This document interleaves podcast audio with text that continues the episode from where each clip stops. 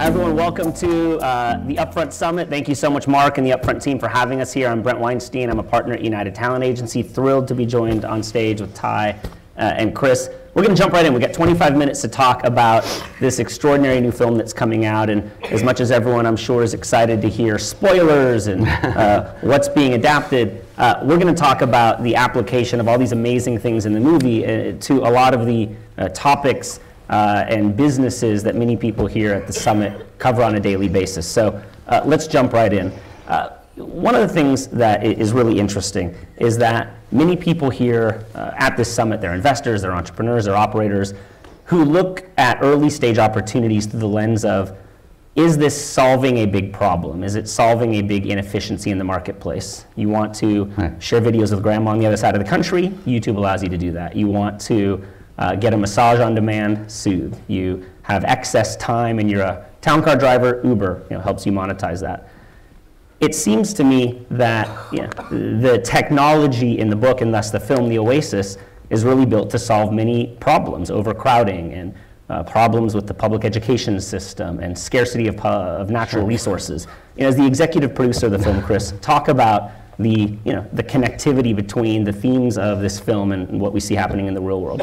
Sure, sure. Um, you know, technology obviously, uh, as you point out in your question, is a solution to lots of things. I think this book and the movie, by extension, um, explores those, and hopefully in a meaningful way, and hopefully highlights, I guess, some of the ethical issues involved. Um, you know, I, I think I, I, was talking to Marc Andreessen a year or two ago, and he said, uh, look, what they look for opportunities where you introduce software into a situation and changes the business wholeheartedly, right? So, you know, Uber is cars with, I mean, it's taxis with software, and Airbnb is you know short-term rentals, add software to it. Um, the Oasis and, what's explored in this book is like our life adds software to it. What happens when you do that? And um, I think uh, to answer your question a bit, the, the, some, of the, some of the things you raise, like education, you know, what happens when you add software to that, what happens as portrayed in the book, this notion that we could have um, classes that are ubiquitous, they're for everyone, there's equal education, we get over overcrowding in the book. But I think also the book explores a bit of the ethical things that come with that.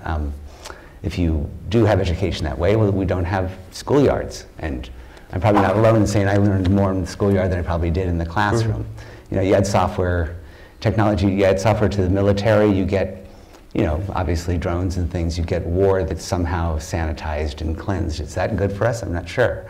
You add software into commerce and you get whatever, Bitcoin and other ways to be anonymous and purchasing power. So I think we explore in the movie a bit you know, what effect that has on the fabric of our society and the interconnections between people. Any thoughts? You know, Tye, as a young person, younger than most in the room, um, it feels like your generation is really, you know, conscious about the world and, and, and, and, and the issues that we need to solve as society. How do you feel that, that technology uh, is addressing that both in the book and the film and, and how it relates to some of the, the major themes that we're dealing with in the real world. Yeah, sure. I think one of the major things in, in the in the film and, and in the book is you know you you know all of your characters are struggling to to accept who they are for themselves and um, you know the Oasis allows you to be whoever you want to be and that's that's relative to us now. I think you know we're all connected on these digital and social platforms where you know, you have the freedom and the liberation to say whatever you want to say and be whoever you want to be. So, um, and you know, I think uh, obviously there's a connectivity to it. There's there's polarity to everything, and uh, I think that you know when you're using technology um, to strive towards making the world a better place, and you know, you talk about the younger generation being really conscious of our inefficiencies and the problems that we encounter today. I, I think that's it's great because I can, you know, obviously I can speak to you and you can be anywhere in the world. And, um, you know, virtual reality is, is incredible because um, it, it, allows for that seamless, you know, uh, connectivity with someone uh, who can be anywhere and you can be in a virtual world. I want to dig in on the, the VR, AR part of it, but, but before I do, I want to talk, you mentioned identity, and I think that's really interesting. Uh, since the beginning of the internet, the earliest days of message boards to today's social networks, uh, the notion of anonymity in many instances creates lots of benefits, and in many instances it breeds trolls and brings out the worst of us. Uh, that's explored in, in, in, in, pretty good detail in, in the film and the book. The notion that you can create your avatar in the Oasis however you like. Your character Wade, it's a close approximation, maybe a slight exaggeration of, of, of the real Wade, some of the other characters in the book go in very different directions. Again, that analogy between you know how people in the film and the book use the oasis and how here in the real world we think about anonymity on the internet. Yeah, I mean, it's Well, I, I'll, I'll, let me jump in just to say there was an ongoing debate, certainly through the writing of it, through the making of it, and then in the edit room, which was okay. There's a couple themes. Any good movie's going to have several themes at work, right? You have to be sufficiently complex and entertaining. But we were fighting for what's the major theme of the story, and so there's two things that you can, in watching the movie, immediately you notice. One is that everybody spends a hell of a lot of time in the oasis, right? And is that good for us? So we said, well, the theme of the movie should be you shouldn't be in the oasis very often. Like we should limit that. And then the other, we had the other camp, which was no, no. The theme of the movie is that everybody in the oasis is lying. They're pretending to be something else, and there's no reconciliation. There's no, you know, um, uh, solving of who you are in the real world with the real life. And so uh, I came out on the, on the side of the latter theme. That that's really the most important takeaway from the movie. Yeah, I think that's that's my takeaway, and I think that's like the theme that kind of overtakes everything, and uh, I, I think it's it's a parallel in the book as well. Uh, you're right, though. Some of the avatars are outrageous in the movie in a fun way. Yeah. To, to do that, by the way, we, uh, um, it's sort of funny, but the only avatar that looks anything like the person that they are is, is you, right? Everybody else, like, Yeah, it's but like, even then, it's like it's not, not too that far. similar. It's not that far. But it's funny because it's like, it's like you were the one that didn't get the memo, and everybody else made themselves into giraffes and huge creatures, and then there's this guy in the middle of the movie walking around. He looks very handsome, but, uh, but otherwise, uh, yeah, it's, it's a funny process. So you know, we love to get lost in, in, in the world of film, and uh, when we think about science fiction, we think about some things that are now part of our vernacular, like lightsabers. And yet, if you go on the internet, there are you know treasure troves of uh, dossiers written by every scientist and geek on demand about how that could never actually get made. Right, the, the physics wouldn't allow it. The the technology in this film, it doesn't feel that far off. Uh, you know, it, it, it wasn't too long ago people were experimenting with things like Second Life, which is a very you know, two-dimensional version of this, but it doesn't feel like the Oasis is something that is that far off. How did that play into the making of the film? Uh, did you have VR, AR experts? Did you try to, to tether the film to something that, that was coming down the pike in terms of reality, or were we free to just sort of forget all the rules and create lightsabers? I think the ultimate expert was Ernie Cline. I mean, just creating a world that's, as you said, it's not far from reality, or not far from a, a, a future reality. You know, it's it's it's believable, um, and I think that's you know st- something that Steven talked about a lot. I think when we were at when we were in San Diego, we we first showed our first trailer at Comic Con, and uh, he said Ready Player One was the coolest flash forward and flash back at the same time, and I thought that was such a cool thing. that's great. Um, Steven said that. Yeah. Steven said that, yeah, and, and you know, I, I, uh, obviously there's there's this VR boom and, and there's an obsession with it, and, and uh, you know, it's uh, it, I think this movie really captures the scalability of it all, and, and how it, not not only for for entertainment, for gaming, but obviously you mentioned you know other topics like education, and uh, you know, it, it allows you to go someplace where. Uh, you don't have to go anywhere at all. You, you, you escape to a virtual place.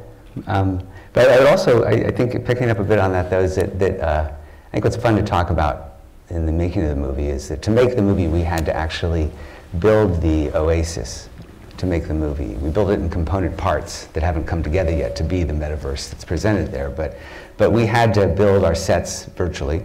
So we had all CG sets. Because those you, when you see the movie, you'll see that uh, 80 minutes of the film takes place in a virtual world. 80 minutes of the movie is completely CGI. And to achieve that, we had to build the sets and the worlds in CGI. We had to scout them with VR headsets. So Steven would walk around with a VR headset in an open space and go, oh, this is great. This is where the door is. This is where the actors will come in. So he's doing the scout in VR. And then we went about shooting the film, and these were all, um, all of this, by the way, parked and, and being driven in a game engine. Uh, and then in a very large volumetric space, you, you would show up two months later, throw on motion capture gear with your other actors, and drive the animation in real time that we would composite into the virtual space and look through a VR headset. Now that is the Oasis. It's in. It's a really expensive version of the Oasis. It's like, yeah, I don't think you know. That's we have some problems there we have to get over. But in the end, you're standing there going like, wow, we kind of built the first stage of the Oasis here in order to just get to making the movie. And Stevie could move a virtual camera around in that space. uh, we could go back and do pickups. And uh, uh, well, you know, tell me a little bit about the days you would spend running around uh, an empty white room or big white room. I actually loved it. I mean, I found it super creative, and you know, we, we you talk about some of those tools we had. I mean, Steven was able to pick his shot size and point the you know the V cam wherever, which would The VCam being just a, a, it's nothing. It's actually just a transmitter that shows where he happens to be looking. Yeah, it, it- but it has a it has a monitor displaying the real time. So basically, all of uh, us, all the actors in the film, are wearing these motion capture suits, and we're driving our avatars. So it's it, it's kind of a strange concept because you're you're in the space. There's there, you look ridiculous. You're wearing this onesie with reflective balls all over you and 163 dots on your face. And uh, you look around to your go, your your your actor uh, that's working with you, and you're like, oh, yeah, well, you look you look crazy. And he's like, yeah, you look crazy. And then you look over, and on on the monitor you see like your avatars that you're driving, and you can see the world that they're walking around in. And It looks like a video game. yeah, and although it's on a, a 2D display, you know, we had a we had a, an Oculus Rift that was was uh, tethered to um, an engine that could put us in uh, the. It was basically like a, a raw version of what the environment would be in the in the film after all the visual effects were done. But that was super helpful because we could throw on the headset and walk around in the in the in the volume, and basically I could if you were you know if you were driving an avatar. I could look at you and I could see you in the virtual world. Say it was in the, uh, I don't know, Halliday's journals. You know, I, we could be in that environment and I could see you. So that was super helpful for us to. to That's being in the Oasis. yeah, And, but it was. and, and it's funny- you mentioned Oculus. How many, what other tools do you use to, to recreate that? Was it all, how much of it did you have to build from scratch versus off the shelf things like Oculus where you're able to plug and play and, and, and get there? So the well the, the the tools there's a lot of tools involved. The tools for building the CG space are conventional um, visual effects tools and game engine tools. And port, or you build them using normal modeling and rigging tools. You port them into a game engine. That's I want to say standard, but fairly. And then the proprietary part of it is the the making it all work in real time. And that's the stuff that, that uh, Digital Domain, our partners on that film, spent a tremendous amount of time building a system that could allow for real-time uh, generating and compositing, and then as well as real-time movement of the camera. Um, and it's, it's incredibly sophisticated, obviously, work there, but I got a kick out of the fact that when you go over to the board where, they, where all of it's coming together, and all, you know, Steven's walking around with basically a, a black square that we're calling, you know, this is his virtual camera, and you're walking around a white space. And then you go over to the board, and their icons to identify things are a roll of film and a 35 millimeter camera thing. So they're using all these icons like from 40 years ago to try and identify so that you can somehow relate to this, to what, what's happening in front of you. But um, one, one other answer to your question about, you know, is this possible? Some people always, you know, some people say, yeah, sure, you're going to get through all of the the technology and you could someday bring together that very expensive version of the Oasis that you built to make the movie. But you're never going to be able to put all of the media that's referenced in the book. It takes place in the night. I mean, it doesn't take place. Uh, it takes place in 20, uh, 2046. But uh, Halliday, who invented the Oasis, is obsessed with the 1980s. And so, in the book and in the movie, wherever you go, you have every bit of 1980s media available all the time. And someone said to me, "But that would be impossible." So we did some calculations and realized if you took the 100 most popular movies from the 1980s, and the 100 most popular songs, and the 100 most popular TV shows, and 100 different newspapers from every single day, they would all fit on a three terabyte drive, which is what I got my son for Christmas for $175 from Best Buy. so, I mean, it's kind of extraordinary when you think about the processing power that's going to help get us there. Um, both of you have referenced Steven Spielberg, uh, the director of the film, Yeah. and you know, certainly one of the iconic artists working uh, in the world. He has a history of, uh, in some of his biggest films, exploring how technology intersects with morality. Uh, the morality of DNA cloning in Jurassic Park, the morality of potentially uh, convicting people of crimes before they're committed in Minority Report. Certainly, the exploration of artificial intelligence and the morality of near human uh, existence in, in AI. It feels like we're exploring that here again. I feel like Steven often is at his best when he's exploring uh, that intersection between technology and morality. Did that come up often on set? Was that a theme? I think it's a relative theme to the story. Yeah, I mean, there's in the movie. I'm not sure how many of you guys have read the book, but there's basically uh, this corporation. They're called IOI, and they kind of moderate all the gear you need to enter the Oasis. So there's a monetization point there um, through this through this large corporation, and they have monopoly on all the VR gear, the haptic suits, the gloves, the headsets, everything. Um, but once you get into the Oasis, uh, it's totally free to enter the Oasis. You know, other things and exclusivities cost money, um, as you'll see in the film. But um, there's, you know, at, at some in point book, in the book your in- character is Yeah. poor, and until things start to happen, he had never left basically the, the, the, the one basic world Right, that you can exactly. explore as a, as a basic character. There's this entire infinite Yeah. universe, but because he didn't have means, anyway. So suddenly something happens. My character starts to uh, get a lot more rich in the in the Oasis, and uh, and then this corporation is is is trying to find this guy, and actually comes into his life in the real world and does things to him to creates obstacles to try to stop him from winning inside this game. So there's you know there's a whole uh, corruption there, uh, which I think was probably kind of what you're hinting at. Sure. Yeah, it immediately becomes about net neutrality suddenly before it was, we were, right, we were making a movie about net neutrality before it became the issue of the day. Um, in, when working with Steven, I think, I think you're absolutely right that he ends up, by design or just by the nature of him as an artist, ending up making movies about some of these salient topics of our time and, and, and very important ethical and moral issues. Uh, I know from working with him that he doesn't always set out to do that, uh, but I think his, but I think he's naturally drawn to those areas. I think what's extraordinary is the way, I mean, you take this extraordinarily complex book and then all of the ideas in here, but really he kind of distilled it down to almost a Charlie and the Chocolate Factory story, right? I mean, he has this ability to take really, really complex ethical and moral issues and very complex worlds and interesting technology and science fiction notions. And then what I love about his movies and I love about this movies is that in the end it just comes down to, if not a Horatio Alger, Alger story, some other very solid American story, very simple about a character that just has a simple desire to be the best version of themselves regardless of all of what's going on around them. And that makes it, you know, suddenly you find yourself as a viewer just sucked into a story in a very accessible way. And now, without any preaching, you're sorting out the ethical issues yourselves. And I think that's very much the effect of that movie. of this Um, this room, while I'm sure there's a spectrum of political beliefs and leanings, it typically leans a little left. Um, and I imagine, raise your hand if you are for net neutrality.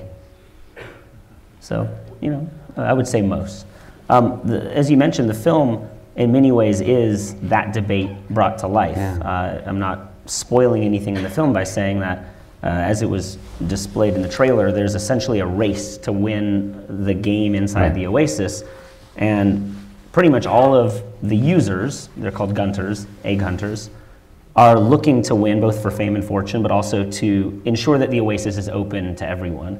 Whereas the big evil corporation Yes. and their nefarious Sixers, uh, army of Sixers, are looking to win basically so they can privatize it and so they can make it a, a cash cow. Uh, it really does feel like a, uh, a fictional, um, certainly you know, built for entertainment purposes, but uh, analogy to this very real debate that we're having about whether the internet should be entirely open or whether it should be throttled and controlled and certain aspects of it made available only to people who can afford it. Absolutely. I mean, I think that's why the movie's so timely as well. And, you know, it's, a, it's an issue that is going to affect everyone, um, you know, on both sides, uh, consumer and people who are. Anyway, I, I think that go, just going back to Ernie Cline, it's, you know, it's interesting that, you know, I, I- well, really what you said about a story, it's a simple story about a character, you know, trying to reach an ultimate goal, and then there are all these complexities and politics that kind of are oblique to the rest of the story, and I, I think that inside of that, that creates a depth and a complexity. But um, yeah, in this case, it's, I mean, it's, it, it's, it's nice to make a film uh, that kind of touches on pressing issues, and, and it, not, not, I don't think it, not in a way that puts it in any bias, but maybe makes people think about it a bit more. Well, you hope so. I mean, it, it, you don't want to make a polemic because it, that's just not what we're here to see. But, but um, I want to add one thing to the, the bad guys, the corporation, IOI. Um, I think what's important is they, they, they, they, they, they're going to make a lot of money, but they also think they're right. They really do. You know, there's this one scene that goes by very quickly in the movie where they're, they're debating like, okay, yes, of course we, we should take this over because that's ultimately the best thing for the Oasis. It's how it will grow the biggest. It's how we'll be able to uh, provide the best services. Um, and they start trying to make a convincing case for why, and this is the case against net, net neutrality. You know, this will be, the efficiencies will be better for mankind in general than, than for any single individual. You probably can't analyze it on that level. Um, but, uh, uh, and so there, that, that, that, complexity I think is very valuable to the movie in as much as that you start to get a little bit of a look on the other side. But at the core of their argument, um, we start to detect is that they really don't trust the mankind's nature, our essential nature. You know, their argument, Sorrento's argument ultimately is that if we left this thing to a bunch of kids, they'll just destroy it. They'll just ruin it. They'll make it too, you know, they'll, they'll cheapen it. They'll make it all about left-wing politics, and that we can't let happen. So um, we have a couple minutes left. Tye, I want to turn to you. Uh, it's a really exciting moment to be in the creative arts. Uh, you obviously have extraordinary opportunities in the film and television world, and, and, and this film uh, is going to be a major platform for you. But unlike maybe previous generations of, of actors, where you're sort of waiting for that next project, uh, many in your generation, and, and you in particular, have an opportunity to be proactive and to think about not only what you want to do on screen, but what you want to do off screen and, and how you can be entrepreneurial.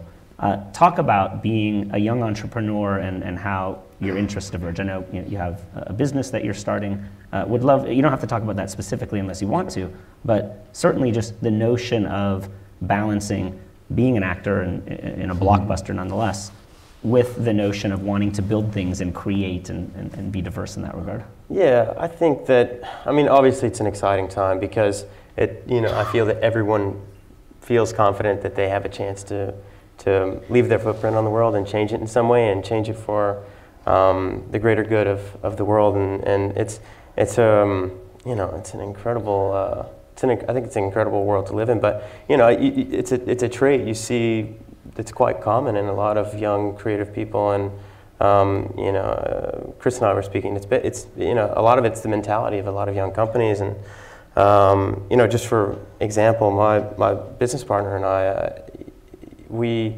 we started a startup and you know we were looking at kind of uh, striving towards interactivity and we started looking at a lot of different uh, devices that we all use. You know, there's you're, constantly connected to your phone and and um, your computer, and everything's interactive except for your TV. So, um, you know, we we wanted to produce pursue something that was interactive in, in, in that sense and in that aspect. Um, and we're actually out raising our, our seed round right now. But you know, it's I, I think I have a lot of friends that that sometimes come to me with ideas, or you know, it's something that's it's talked about uh, quite commonly between you know me and my peers at least.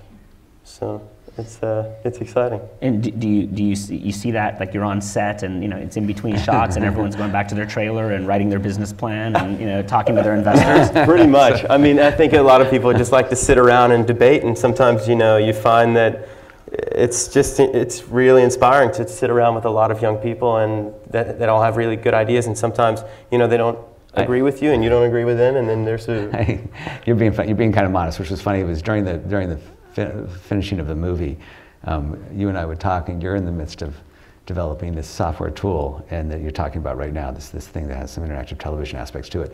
But those conversations, you would ask me some advice about something or some way to approach somebody.